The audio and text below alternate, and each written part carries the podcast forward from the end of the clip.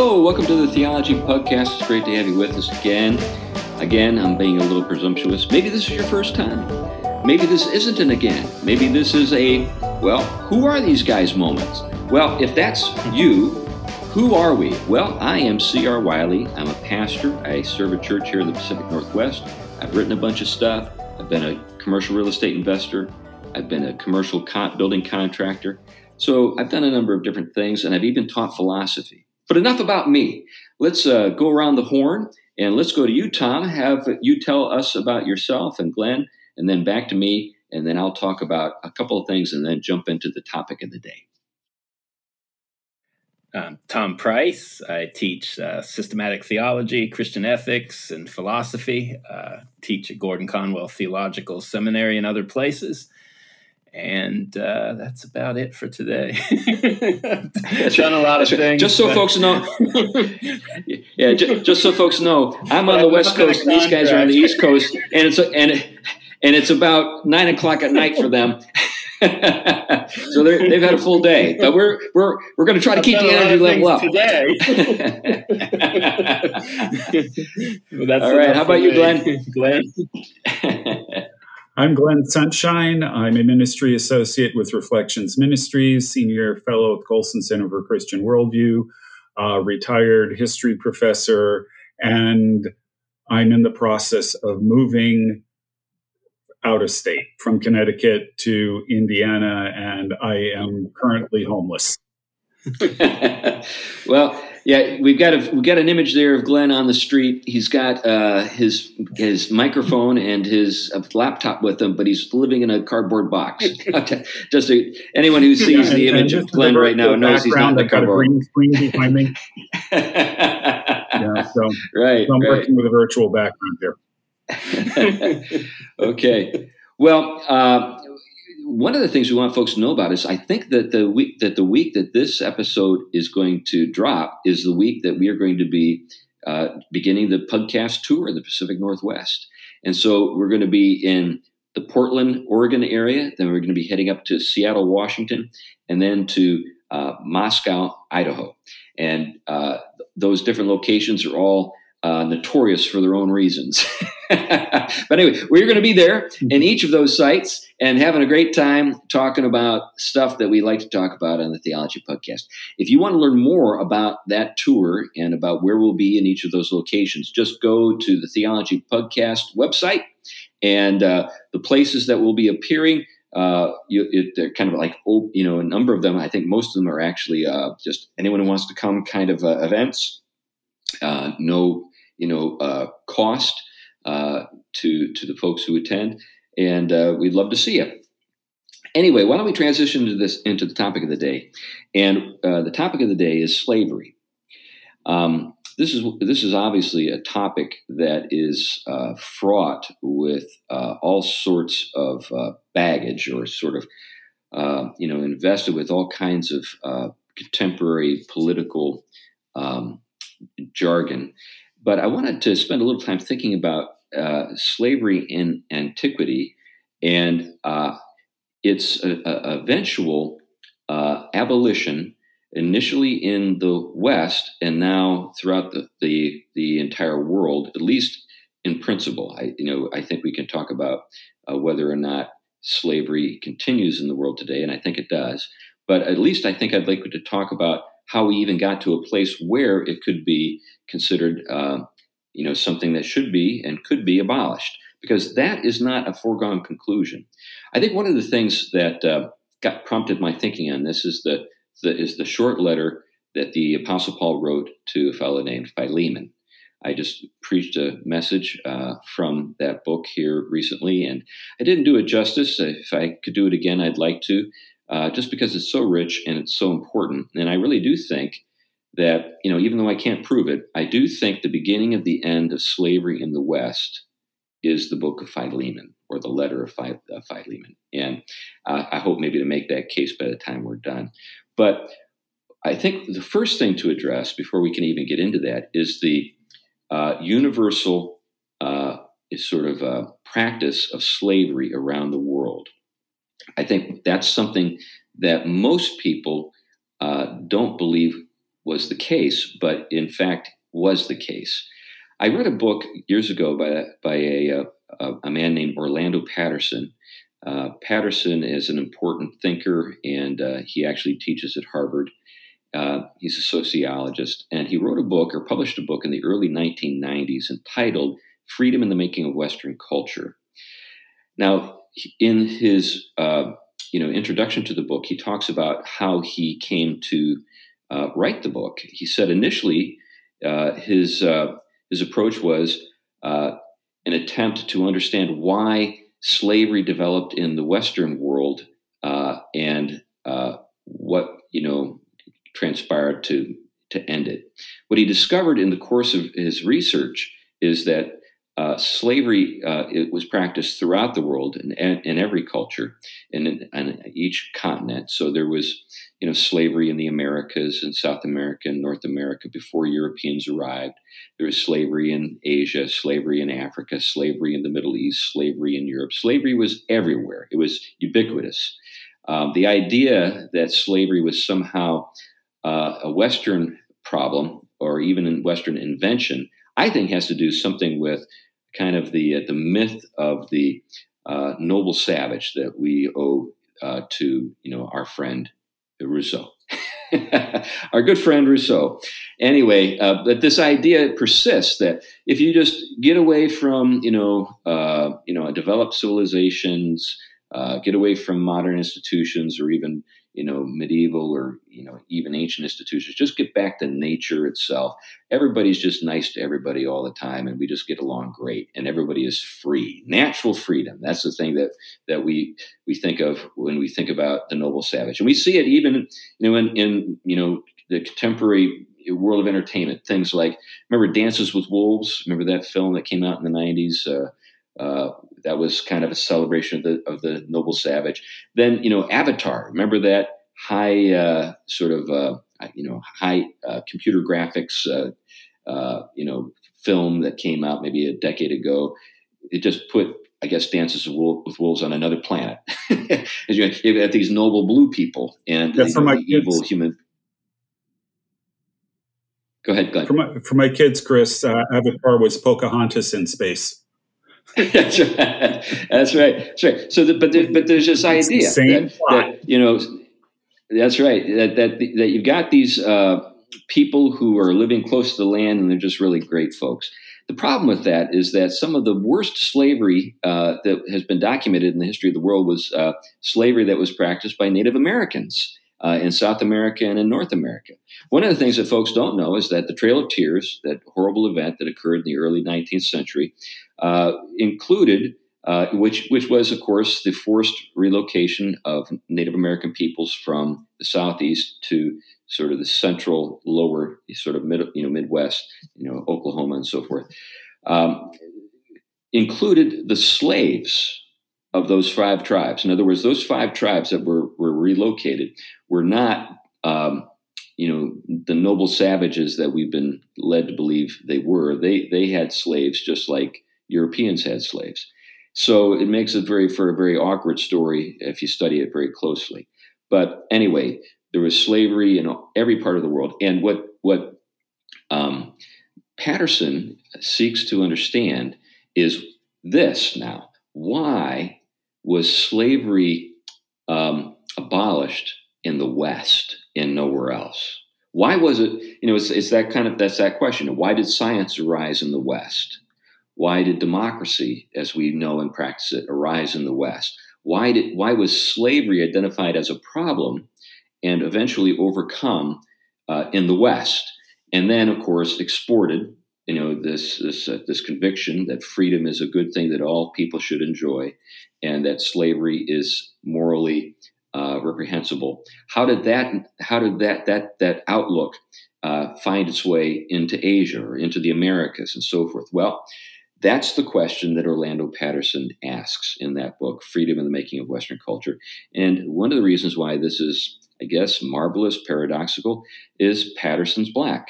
Patterson is a descendant of slaves. He's from Jamaica, so he knew, you know, colonial slavery uh, from the standpoint of, you know, the experience there in the Caribbean. Anyway, all that said, um, that's what I'd like to reflect on a little bit with you. Now, one of the things I think would be worthwhile uh, addressing is the the uh, I think the only conclusion that we can draw from the universal practice of slavery around the world is, and that is that it's it has a way of sort of uh, emerging spontaneously. It's not something that uh, is uh, kind of instituted uh, from the outside. It's something that for some for, for various reasons emerges from the ground, you know, wherever it it occurs. Um, now, I think uh, the one way to approach this is to think about the supply and demand aspect when it comes to slavery. Obviously, there's the demand aspect, which is, isn't it great to have people who, uh, you know, you can uh, control and direct, uh, and they're, you know, you don't have to pay them. You, you know, you have to keep them alive, you have to feed them and clothe them and house them and so forth, but you don't have to uh, give them the, you know, the, uh, the equivalent of a uh, a wage. Uh, you've got you know that. So there's the demand side. That's easy to understand, you know. Uh, but what about the supply? Well, there's man stealing, which of course is condemned in Scripture, and I think universally condemned. And but it happened. Obviously, we see uh, you know people who are abducted and, and and pressed into slavery in many parts of the world and over the course of human history and uh, that's that's you know one way that we can identify you know a source of supply. But um, that's not sufficient to explain how you know the reasons for slavery emerging in many many cases and in all cases. I think that this so is Chris, where patterson is yeah. Uh, let me let me jump in here. Uh, an interesting example is African slavery. That is to say, slavery within the African continent supply and demand comes in here, but it comes in in a different way.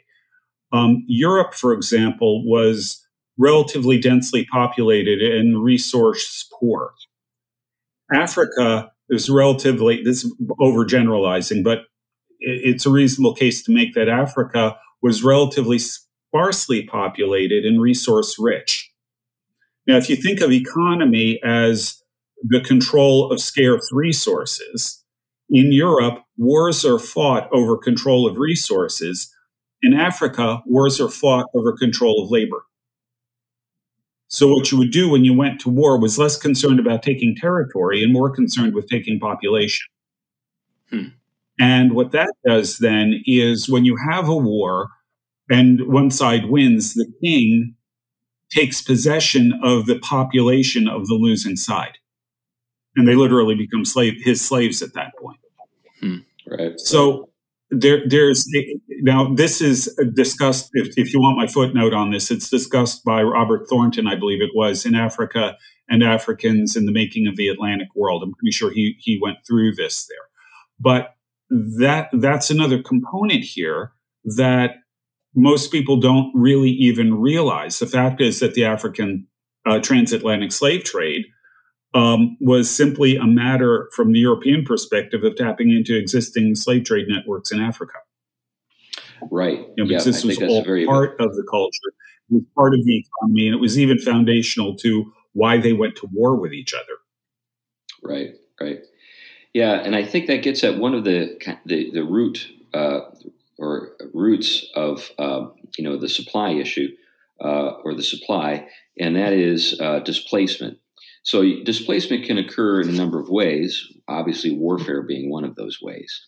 But there are other ways that displacement can occur. You know, displacement can occur through uh, famine, uh, through pestilence, um, through uh, plagues of various kinds. Um, it can occur through uh, economic collapse. Uh, it can occur because of death. There are there are various ways in which people uh, become dislocated now, in in a world that is you know subsistence in nature, in other words, the economies are not producing a lot of surplus uh, capital. You, you find yourself in a situation where you just simply cannot support the kinds of institutions that can can care for and manage uh, displaced peoples. So where do those people go? How do they fit into a society that doesn't have the resources to pay for you know child welfare services or you know refugee camps and that kind of thing Well, you've got to absorb them into the existing, you know, sort of uh, economic structures that are on the ground. Now, the problem that this creates for, say, any subsistence, uh, say, uh, agricultural society is uh, what's the long term prospect of all of these people that are being absorbed? Do they get uh, the same treatment that anyone else who, who is born into that society receives? So let's say a household uh, is a you know agricultural household, farming household, and they and uh, there are these people who come into the community and they come into the household. Um, are they just you know provided for, or are they expected to work? Well, of course they work. Everybody works. Even the head of the house works. You know, Cincinnatus, when he was approached by the Senate uh, and made dictator of Rome, he was at the plow. you know, he was actually physically, you know, uh, you know, operating a plow with his sons and his slaves and his his uh, estate. You know, when we think about you know you know Rome, uh, we tend to think about it at its zenith. You know, when you have these vast estates uh, you know, that patricians ran, and they're sitting in their, you know, villas eating grapes and being fanned by slaves. Well, in the Republic, you know, at the time when you know Cincinnatus uh, is, you know, made dictator, his his estate, his plot, according to the authorities in antiquity, was less than five acres. think, think about this. This is a guy who's just like a small, as small a farmer as you can be and you know everybody's mm-hmm. at work. The difference between you know his sons and his slaves is what you know uh, you know Paul gets to in Galatians chapter four verses one through seven. Sons are heirs; they work, but they're heirs. Slaves work, but are not heirs. That's the main difference. It's not as though the sons are getting paid at the end of every day you know, this, this everybody is just kind of making it, uh, uh, just barely, you know, eking out a living. Uh, we're not talking about the kinds of surpluses that we take for granted today. So everybody is working, and in order for these displaced people to find a place, they have to be brought into households often and given work and uh, given work in order to, to eat alongside the people who uh, are legally you know, have legal status in their societies. But because they are outsiders, there's no legal sort of place uh, that they occupy uh, that gives them affords them rights of inheritance, etc., in that society or a vote, so forth. So, so the displacement of people creates a just a really practical problem. What do we do with these people who don't belong? Now, if you look at, say, Leviticus, you know, and how Moses directs, uh, you know, the practice of slavery within Israel. The Israelites were not they were not uh, allowed to take each other into uh, slavery. They were to be, you know, cared for. Uh, they had certain rights as Israelites. Uh, they might uh, become indentured servants, but they would be, according to the law, liberated at the year of Jubilee and go back to their original plots of land that their clans uh, were given. Uh, but outsiders could be taken in uh, to bondage and serve uh, in you know the, in the households of Israelites because they didn't have legal status. So there is an important distinction here between uh, you know legal status uh, and displacement and people who lack legal status and their their uh, you know uh, the practical problem of what do you do with those folks and their place in a society. And this is what happens uh, you know around the world. We've got these these you know, situations in which people are displaced for a range of reasons some legitimate some you know just because of uh, situations that they find themselves in due to natural disaster and then of course some due to war and man stealing so that's the situation that we find on the ground but somehow in the west uh, this is identified as a problem to be reckoned with and addressed. And I think that's the thing that's intriguing to me. But anyway, so as I've laid it out, I know that you've already contributed a little bit uh, to to the conversation here, Glenn, on trying to understand, you know, where slavery and displacement and so forth fits into the African scene. But uh, wondered if uh, Tom and Glenn, you have some other thoughts you'd like to add before we jump into the next well, phase well, of the conversation. Yeah, one thing I wanted to kind of also bring into it, not go far with, but um, you, you, have, um, you know, the, the general concern of, of welfare, I think, uh, you know, for families and people trying to survive. And, and, and, and then you have, of course, um, people who have interest in expanding that and, and um, you know, um, expanding their dominance, if you will um, and their power and and and their reach. Um, so you you have that side, but then you also have today just as much as in the past, though in different forms. But but you also have uh, oftentimes very brutal treatment of of others, um, especially p- political power to to those who don't have power. And I think those relationships are not across the board, as you mentioned, not in every case in the past um, was it um, as you know it was slavery for example as brutal as it is in other cases um, or the ill treatment as in other cases some like you said could see something as an extension of its family though without the the legal long-term um, benefits but others could really treat them dehuman in dehumanizing ways. And i think this is a place where the christian contribution um, starts to radically shift gears as it kind of begins to infuse itself into cultures and and things like that. The relationship of human beings in the image of god starting to take root in communities and and social life um, but again i don't want to trace that too far but i didn't want to leave it out yeah i think that's good yeah. i, I want to echo what tom said about uh, social welfare um, hmm. the issue of social welfare is really important for old testament laws on slavery dealing with Israelites. The idea here is there is no social safety net provided by the government or, frankly, anybody else. Private almsgiving may be encouraged. There are gleaning laws, things like that. But if your family falls on hard times, if you're destitute, the in this culture, the way you would get out of it would be to sell yourself or your family into slavery. That would be the only way, literally, you could keep body and soul together. So what they do in Israel is they take that practice. What God does in the law is he takes that practice and says, okay, this is what we're going to do. When somebody sells himself into slavery, you got to let him go after seven years. And when you let him go, you let them go generously. You give them a lot of stuff to let them get started again. So it was a way of helping people get back on their feet. Um, and so it was literally intended as a way of helping people maintain their dignity. Okay, they've got the status as slaves, but they're continuing to work, which is essential for dignity, and they are working to get themselves back to the point where they can um, take a, a normal role within society once again.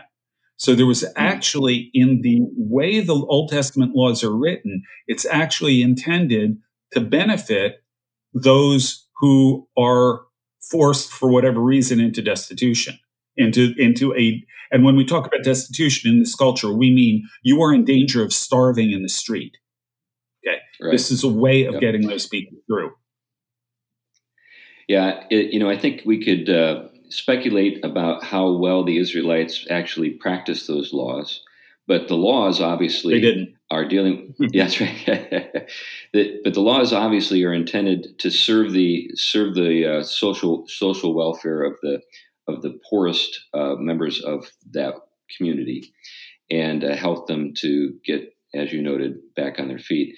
Now, um, one of the things that I think that is a problem for people today is we just lack uh, the kind of imaginative, you know, the, the imagination, uh, the, the faculties of imagination that will allow us to envision what it would be like to live in a society that doesn't have a lot of surplus capital you know, we live, you know, in a time where we, we actually have the United States government uh, destroying crops because we're too fruitful. This is actually something that happens every year where we have, you know, overproduction. And uh, in order to keep the, the markets from being flooded with goods, uh, there are farmers who are told you need to wipe out this, this part of your crop so that we, we, we don't have too much. That's our problem. that wasn't their problem, and and we can we can carry this over into every other you know sort of productive enterprise. You know, the industrial revolution has helped to kick into gear a kind of production of you know a hyper hyper productive machine you know machine that allows us to generate enough surplus capital to fund all kinds of social programs that are intended to address the problems that we're talking about here that could never have been addressed in the ancient world in the ways that we just take for granted. And I think that's the key. We take things for granted. We don't realize just how different the situation in the ground on the ground is for us. We have some of the fattest poor people in the history of the world. this was not a problem in the past. so now, with that in mind, uh, even so, uh, you could say, well, you know, uh, slavery, in, in, maybe even in a, in a particular way, is uh, just uh, obsolete. We just don't need slaves like we used to need them. We've got enough production or productive capacity to have a, a, world without slavery. But I can see you're you're you're shaking your head, Glenn. And I think there are other reasons why we still have slavery, and slavery is re, re uh, is coming back today, uh, but it's uh, uh, happening in kind of the nooks and crannies. It's not happening, and it's and it's spontaneous. It's not it's not just it's not laws that are saying you will have slaves. In fact, the, the laws say you shall not have slaves, but slavery is reappearing in different parts of the world. Anything you want to say about that, Glenn? Yeah, oh, well, actually, it's not reappearing. It never disappeared. Um, legally, it did, certainly, and that is on, under the influence of laws coming out of the Christian tradition ultimately. But slavery of different forms, whether you call it that or not, there are different terms that may be used here, um, is is endemic. There are more slaves in the world today than there ever have been in history. And this, this yeah, can, you, can, can, you, can you flesh issue. that out a little bit?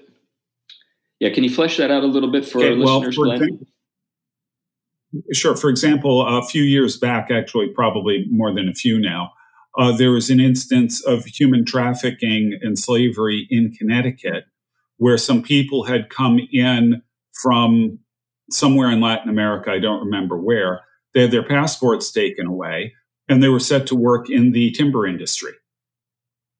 And so they were working there and ostensibly to pay off their debt, but their room and board was so high that they effectively had no money. And so they were they were there forever because they would never be able to earn enough to buy their way out. Um, in um, Pakistan, India, places like that, brick making kilns are, are, notorious for slavery. You've got uh, carpet making in Central Asia, again, Pakistan and elsewhere, uh, that use slave labor all the time. Um, human trafficking, sex, sexual slavery, um, most prostitution effectively is slavery. I mean, we can go on and on and on. There, there's a the the degree in well then you go to places like China, where a lot of the products that we buy in our stores are made by slave labor. Yeah. You know, you look at um, you look at name brand products that are made in South Asia, slave labor again. Maybe not officially, but effectively, that's what it is. So it, it this this is a really serious endemic problem in our world today that we just simply choose not to be aware of. Yeah, yeah and we don't realize how much. Again, like uh, go ahead. No, okay. Yeah, I was talking like you know we we're always talking about systemic issues of power and oppression. We don't realize. I, I, always tell my students who are always into only seeing it from one popular angle, which is probably the least compared to what's going on in most of the world, but just how many systems of of dominance and power involved with just having one of these um, how much I am benefiting, and every student I have who claims to be marginalized and oppressed is, is actually part of a, a whole system um, that does exploit all around the world to get these things very affordably, and most of them aren't willing to give them up, um, and so and so they don't see how how interconnected all of all of the world is to benefiting from so much of this. Yeah, the great irony is that we're we're in a situation in which um, people talk about, um, you know, if you read Ibram Kendi or or um, uh, Robin DiAngelo, they talk about how whites are automatically racists because they're complicit in a racist system, whether they feel like they're racists or not. Anybody who buys Nikes is complicit in slavery. you know, it's as simple as that. Anybody who buys the smartphones, all of these things that are produced in these other countries that we buy so cheaply, or in case of Nike, maybe spend so much on, um, you know, designer clothes, all of these kinds of things are frequently made using slave labor. And yet somehow complicity in that is being totally ignored. So, what I'd, what I'd like to think a little bit about now is why uh, this is even thought of as a problem or considered a problem when in many parts of the world it was not considered even conceivably, you know, sort of like uh, uh, possible. It was it wasn't even conceivable that you could have a society without slaves. In other words, this was this was a this was a, a way of addressing certain issues on the ground or problems on the ground that that worked and uh, perpetuated itself.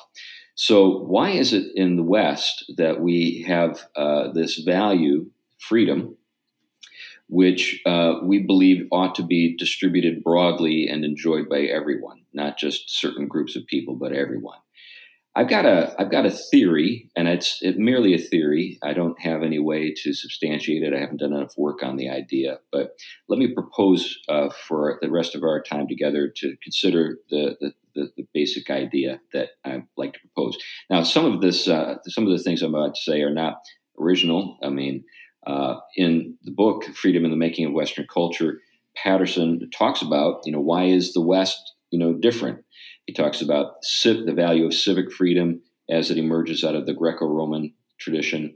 T- uh, he talks about spiritual freedom and uh, particularly uh, the contribution of the Apostle Paul to our understanding in the West of what it means to be a human being and to be free. And so there, and, he, and then he gets into something he refers to as sovereign freedom. So there are there are these different things that are worth thinking about. But I'd like to think a little bit about uh, the contribution of the book of Philemon to this whole matter. So in the book of Philemon, or the letter, I should say, we have a, a personal letter written uh, in, by Paul in his own hand, and he, he makes you know uh, a point of saying, "I'm writing this letter with my own hand.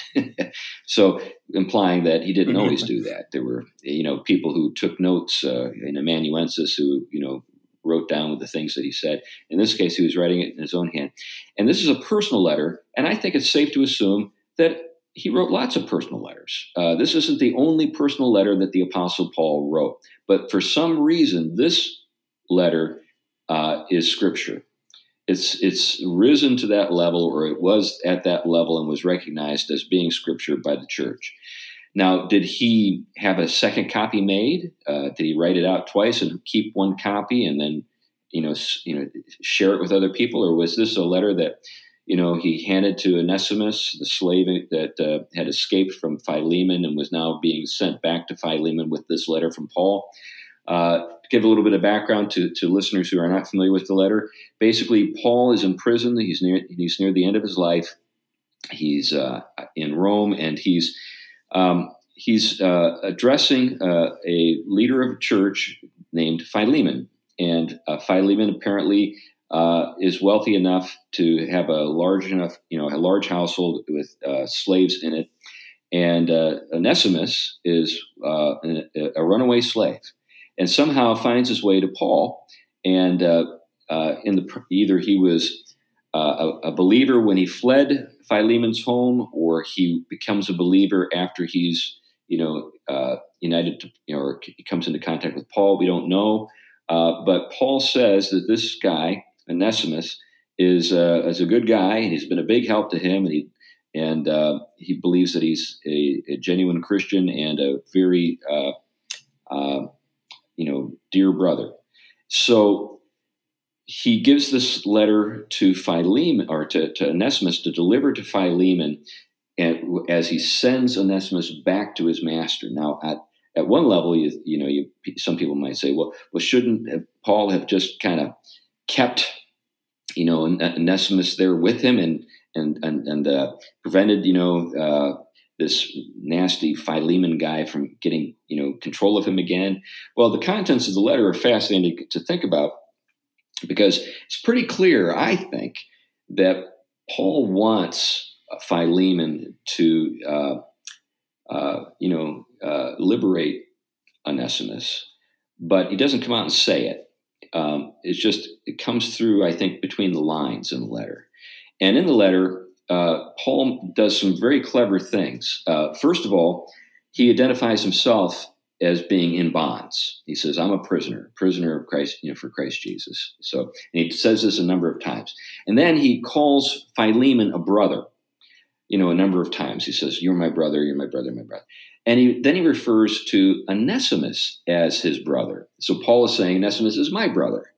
And then he says, I'm giving him back to you so that you can recognize him in effect in verses 14 and 15 as a brother. so, in other words, yeah. Uh, he, this is now a brother. Now, this would bring into the mind of any person in the empire uh, the whole matter of inheritance. So, Onesimus is an inheritor of eternal life, just like Paul is an inheritor of eternal life. Yeah. And Philemon is an inheritor of eternal life.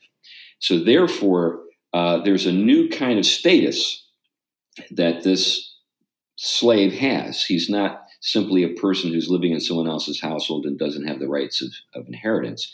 He has the rights of inheritance in God's household. Now, with that in mind, yeah. what uh, what what you know, how does that affect uh, the mindset of masters who are believers? Now, so that's I think kind of a I guess you know you could say kind of an earworm or a mind worm. It's something that kind of worms its way through your whole thinking process. I cannot uh, sort of regard this person in the way that other people regard their slaves. This is a brother in Christ. I, I and I'm accountable to his father for how I treat him. So there's all of that. But as Christendom develops throughout Europe, there's no distinction between citizenship and church membership, right? So, you know, today in the modern world, we make that distinction. You know, we, we have a very clear distinction in our mind between the separation of church and state. There, was none of that.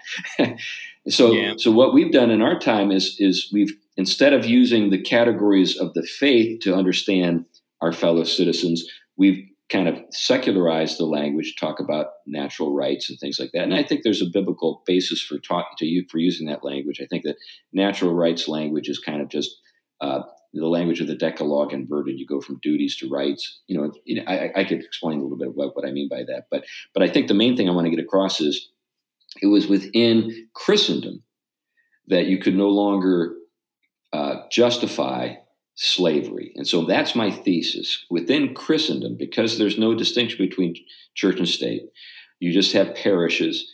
Uh, the church early on uh, prohibits the practice of slavery within Christian Europe. Now, there are different ways in which things not, you know, don't get. Go ahead, Glenn. Yeah, not quite. I actually uh, wrote a, a, book chapter on this uh, for a thing that came out a few years ago called True Reason. Um, uh, by the way, the letter to Philemon is probably the letter to Laodicea that Paul mentions at the end of Colossians. The two letters were sent by the same people. There's a same. There's a bunch of common names between them, and so on. Um, so it did, and so it was intended to be read in both churches. So it was circulating. Um, but what what you see in the early church is people will, you know, will it, what is absolutely clear is that slave trading is considered reprehensible. So buying and selling people is considered something that is um, that excludes you from the kingdom. Uh, it's one of the great the, the, climax of the things the the accusations against Babylon the Great is that she traded in the bodies and souls of men. Okay, this this was the, the, the church clearly understood that as evil.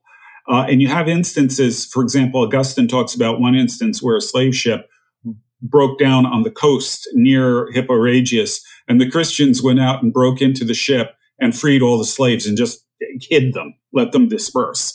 I mean, so Christians were doing things like that, but they were also going into the slave market specifically to purchase slaves to set them free. manumission or setting slaves free was an established practice in Rome. So the Christian, some churches would pool money, or rich individuals would simply go and buy the slaves for the express purpose of setting them free. And I think the reason for this, there are several things. Philemon is important because Paul implies, as you say to Philemon, he says, you know, don't hold anything against them. I'll pay back whatever he owes you, that kind of thing. Not to mention that you owe me your very soul. right. Um, and then he goes on to say, I know you will do more than I'm even asking you to do. What more is there? Setting him free. I mean, you know, so that implication is there. But uh, as Rodney Stark points out, I believe it's in The Rise of Christianity, he talks about the idea of spiritual and moral equality between people as being foundational to Christian ethics. In Christ, there is no slave nor free. You know, uh, and and this idea of spiritual and moral equality is a pebble in the shoe of Western civilization. Um, so what you get are Christians acting in imitation of Christ. You know, Jesus came to set us free. If the Son makes you free, you will be free indeed. Well, we can't free people from their bondage to sin, but we can free them from human bondage.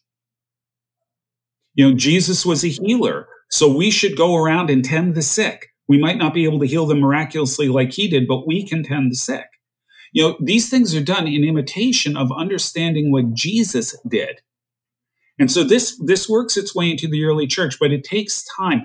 Um, what you have in the early church, frankly, is a failure of imagination they could not picture a world in which slavery was completely abolished. So what they did is they accepted slaves in their midst. Um, there was a bishop in, in Ephesus in the early second century named Onesimus. Whether it was the Onesimus of Philemon or not is unclear, but it is clear that he was a slave because that's a name you would only give to a slave. So they could rise to high office in the church. Um, you, you would work to set them free, you would work to prohibit slave trade, all of these kinds of things. But it takes time for society to get to a point where they realize that, you know what? We should probably just get rid of this. We don't really need it anymore. We, we could envision a society without it. Yeah, the and that's really going to take centuries. In, in the early church, they they were not you know uh, revolutionaries in that sense of the word. They uh, you know following First Peter, you know, be you know, for the be subject for the Lord's sake to every human institution. So you have, you know, you have this recognition that the, the that what they're bearing witness to, um, I think even Hauerwas used to put it this way, is the, is they're not about bringing about transformation. Their witness is that things have been transformed because of Christ there has been a cosmic transformation. The reality that undergirds all this has been changed because of Christ. Therefore, that spiritual vision that you're talking about in Philemon, that Paul is emphasizing, is far more profound because that is the future of things. That is the reality that is now the case because of Christ's resurrection. And so, because of that, these are now brothers. These people, we're persecuted, the early church. We were, they were persecuted. They also didn't have freedom in the same way in every case, except for the more wealthy or the ones that were advancing in terms of, uh, you know, cultural acceptance. Um, so they, they, they endured a lot of what those in you know they had a lot that were slaves that were christians but also they endured a lot of similar marginalization. And so, yeah, the, the, the power to step in and change the world um, in a revolutionary sense, as moderns think about it, wouldn't have been in their imagination, and it wouldn't have been. That they had something more profound. That was the gospel, and that that was a proclamation, good news that things have been changed, and therefore the transformation, for, formation, the kingdom will come and the and God's will be done. That sets the spiritual revolution in action. Well, the thing I and I and I'm completely on board with with the things that you guys have brought to the surface here. But for me, the thing that continues to sort of be a, a problem is the problem of institutions. In other words, uh, mm-hmm. just because you you set a bunch of slaves free on the beach, you still have an issue of where do they go and how do they fit into the society. So yeah. uh, institutions uh, have to be altered or developed. That's where I think I'd like to spend a lot of time. You know, if I ever get a chance to study this in any more depth, um, to, to to do to do some work. I, because that's what, what puzzles me. Because I because slavery was an institution that solved a problem. It would not only provided, uh, you know, a uh, a way to do some things that maybe couldn't have been done otherwise through cheap labor and so forth, but it also solved the displaced person problem. So, how displacement, uh, you know, is addressed in sort of this critical, sort of formative period in Christian practice would be something I think worth looking into. You know, are well, there the one thing? Go ahead. One of the things you have to remember is that in the Roman Empire, the overwhelming source of slaves were prisoners of war. So they're not displaced persons in the normal sense of the word. Um, right. You still have the question of what you do with them once you manumit them, but um, right. you know it's it, the the issue of immigration into the empire, displaced persons in that sense, is kind of a different question that that revolves not around slavery, but things uh, a thing called uh, uh, foederati. That's what they were referred to because they they took a foedus, a, a, a they had a treaty, an oath, um, uh, a contract, something along those lines between the people coming in. So that that the people who are moving into the empire are in sort of a separate category, which you're really dealing with primarily are prisoners of war, which is going to create actually a crisis in Rome when they stop expanding. Right. The, the slave population is going to start declining, and that's going to create a whole different set of problems. So what you end so, up with is uh, when is, you're moving. We, we end, what you end oh, up with is then is a, is a set of institutions that end up perpetuating themselves or needing to perpetuate themselves. Uh, and in, you know, when there's the lack of supply, then you have a different kind of problem that develops. Right. Yeah. Um, what's going to end up happening as Rome declines in the West is a lot of the um, you know, people are going to move out of the cities into the countryside and so on, and you're going to get this this situation where that the the noble households, the, the wealthy people with the slaves, can't really afford to feed them, so they're going to stick them out in in um, on their land and have them grow their own food. This became known as a hutted slave. you also have poor people who are having trouble commending, quote unquote, their land to the the the equivalent of the nobles, the large landowners, uh, on condition that they can work as sharecroppers. Hmm. So you've got sharecroppers right next door to hutted slaves, and these two classes are going to blend and ultimately create serfdom. Hmm. Um, but serfdom, we think of it as just one thing. In Charlemagne's day, there were eleven different categories of serfs. I mean, it's oh, much more complicated than that. Right. But this is this is how serfdom is going to emerge. Serf, the serfs are very different from slaves, though. They've got many more rights. There are all kinds of things that they have that a slave doesn't have. But that's moving into the Middle Ages. Um, it's kind of a, a, different historical and cultural context there. But th- this is the direction things are going to be heading. Right. The uh, the fact that they make that move, though, I think has something to do with the influence of Christian teaching with regard to legal status. So.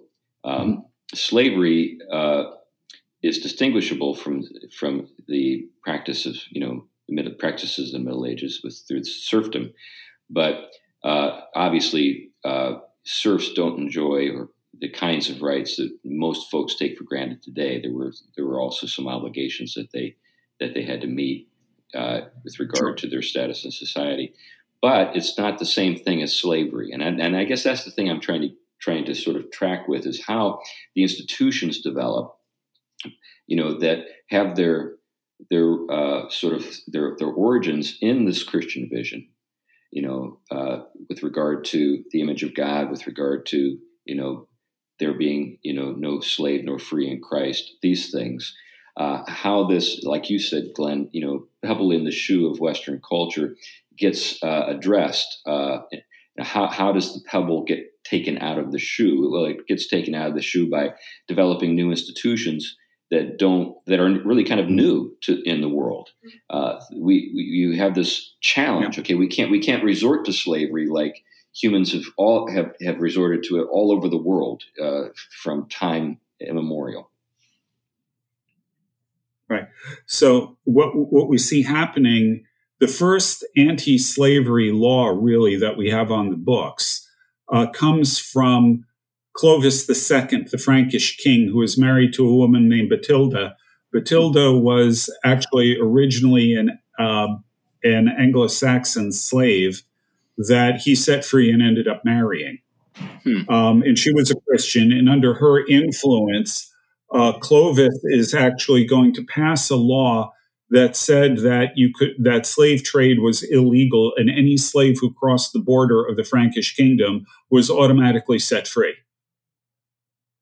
And so the, the first step is the abolition of the slave trade. It's interesting that this is exactly what Wilberforce will do later. Let's get rid of the slave trade as a way, a first step toward getting rid of slavery. Right. Uh, then over time, slavery is just going to, it, it, like said, this this status between poor free individuals and and hutted slaves. They're just going to kind of merge into each other over time, creating this new institution of serfdom, which then by really the 13th century, certainly 14th century itself is going to disappear, and you're going to move toward free peasants. Right. Uh, a lot of that is on the pressure of socioeconomic circumstances uh, climate conditions, plague, all kinds of things factor in here. But there is also always in the background this notion that people have been set free in Christ. And, uh, you know, ultimately, Thomas Aquinas in the 13th century yeah. is going to say in the, the, um, the Summa that slavery violates natural law, which means right. it's a sin.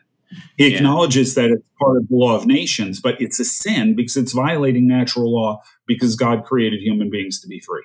Yeah, one of the things you see, um, even back um, the Cappadocians, I think it was Gregory of Nyssa, I believe, was, was another one, a forerunner um, that Aquinas will pick up later and, and, and take his own way. But you saw in, in Christian theologians reflecting on the image of God and the, the implications um, already. I mean, we're talking all the way back with the Cappadocians, who this is after, you know, this is when they could settle and do some academic work and not have to always be on the run, um, to actually start spreading out the seed, you know, the seeds of, of these ideas into churches. Um, but an interesting point, and I don't know the connections, I don't know the history in detail enough, but what would be the kind of relation of this developed notion of freedom that was also grounded in the biblical understanding of freedom in Christ and and um, all in the image of God, um, but coupled with the issues for religious liberty, because I think the persecution of Christians was a big spark in the West of the notion of religious liberty which I think is very much a forerunner of the other kinds of liberties that develop later. And maybe I, I got that backwards, but I think I remember a work uh, recently that uh, is in, the Christianity and Freedom, historical perspectives, that really makes that kind of connection. Mm-hmm. Yeah. Um, what you find is the early church makes arguments for religious liberty very, very early on. Um, the most important of them was a guy named Lactantius, who was actually the hmm. tutor to Constantine's children while ah. Constantine ah. was still a pagan. Yes. And yes. in his Divine right. Institutes, he made the argument that worship that is compelled cannot be pleasing to God. Hmm. Only voluntary worship is pleasing to God. Therefore, you must have religious liberty. Hmm. And what's interesting is apparently when Constantine issues the Edict of Milan that everybody says made Christianity the official religion of the empire, it didn't. Didn't do that. Theodosius I does that later. What what Constantine does is he declares religious liberty in the empire, yeah. which has the effect of decriminalizing Christianity. The edict and then he sponsors Milan, yeah. things like that yeah. Edict of Milan, which is in 314 AD. But the wording of the Edict of Milan apparently is lifted directly from Lactantius's Divine Institutes. Oh, I didn't know that. oh, good. Yeah. According to at least one source that I've read, that it, it strongly suggests that. The, the problem with religious liberty came actually with Augustine. Yeah. Augustine argued that you had to allow religious liberty for pagans. Uh, but if someone was a heretic, it was appropriate to well, coerce them back into the church. and this is going to be really the origin of heresy trials, inquisitions, all kinds of things like that from that point through, you know, into the early modern period. Hmm. So that that I, I'm generally a fan of Augustine, but that one was a real blunder. Yeah. Well, the thing about uh, you know back to, to Paul and Philemon, back back to this whole matter of consent. Uh, it's interesting how he appeals to Philemon uh, on that basis. He, he says, essentially, I have all I have the right to to to require these things of you, or what I'm asking you to do, but I'm not going to do that. Now, in a, in a way, you could say that he's just a very clever, you know, uh, tactician. but but in another way, isn't he in some sense through his his method uh, reflecting how he wants uh, Philemon to relate to Onesimus in the sense that the consent of Onesimus is something that you need to consider, even as I am considering your consent. I have authority in this situation as I'm dealing with you, Philemon. You have authority in the situation as you're dealing with Onesimus. I'm giving you a model you know, he's not saying, he's not drawing the lines. He's not saying, do exactly to Onesimus as I am doing to, to you with regard to you. But it's hard, awfully hard not to, to, sort of follow the line, uh, you know, of reasoning to that conclusion. if, if Paul is appealing to me yeah. on the basis of love and consent, so I should, you know, regard Onesimus in the same way. I'm giving you freedom to do what I'm telling you what is the right thing to do, but I'm giving you your freedom to do it. You might want to do the same thing with Onesimus to give him his freedom too. Yeah, I, mean, I think I think you're onto something there. Yeah, yeah. So that, this is why I think you know, with regard to the to the, the you know to the canon of Scripture, you know, we have other places that we can point to. You know, freedom in Christ, no slave. Yeah. You know, you know that kind of thing. But there's something about this letter that uh, uh, I just uh, I just believe uh, is proved instrumental in a way that some of those other scriptures uh, couldn't couldn't uh, uh, be instrumental, just simply because what you have in the situation with this letter to Philemon is this is all about slavery. this particular letter is is all mm-hmm. about that. Whereas, you know, if you're talking about these other references or these other passages, you know, you can lose kind of that the, the, the meaning or the, the, the significance of slavery in the context of the of the letter. I, I, agree that it's there, but it's just I, just think that this is this is my guess. I'm not saying that I'm speaking you know with authority on it, but this is one thing I I look at and I say I think this is one of the reasons why Philemon made it into the canon. well, I, I strongly suspect you're right because what you have here is a nice concrete, specific example of how these principles are applied in this situation. And it was a situation that was, as you say, it was universal around the world. It was certainly ubiquitous within the Roman Empire. And given what Paul, I think you're right, given what Paul says to, uh, to uh, Philemon about Onesimus, I think other Christians reading this are going to say, hmm, what would Paul be saying to me here? Right, right. Anyway, we should yeah. kind of wrap this up. Uh, anything, you, mm-hmm. anything you want to say, Tom, as we wrap up? Yeah, I think the, the final thing was kind of reiterating the kind of point I made earlier is what you see in the text over and over again in Paul's writing and other texts is the, the significance of what hap- has happened because of Christ.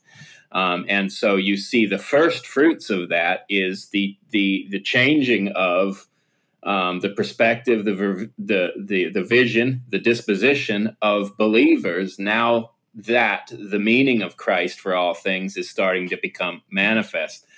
All of reality has been touched by this this event and is being touched by it.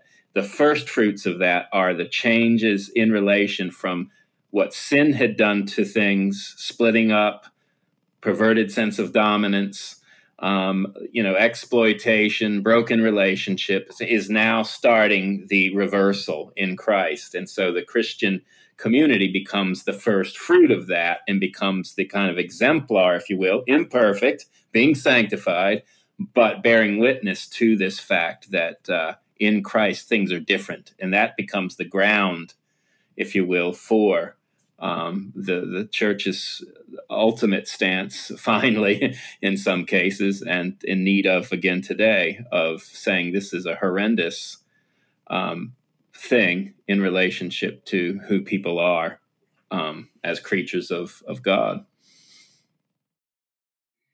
Anything you want to say as we wrap up, Glenn?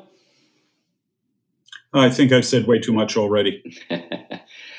well, thank you for listening to another episode of the Theology Pugcast. We appreciate your interest and your support. We thank all of our financial supporters. We thank all the people who've given us nice ratings on on uh, Apple Podcasts and elsewhere.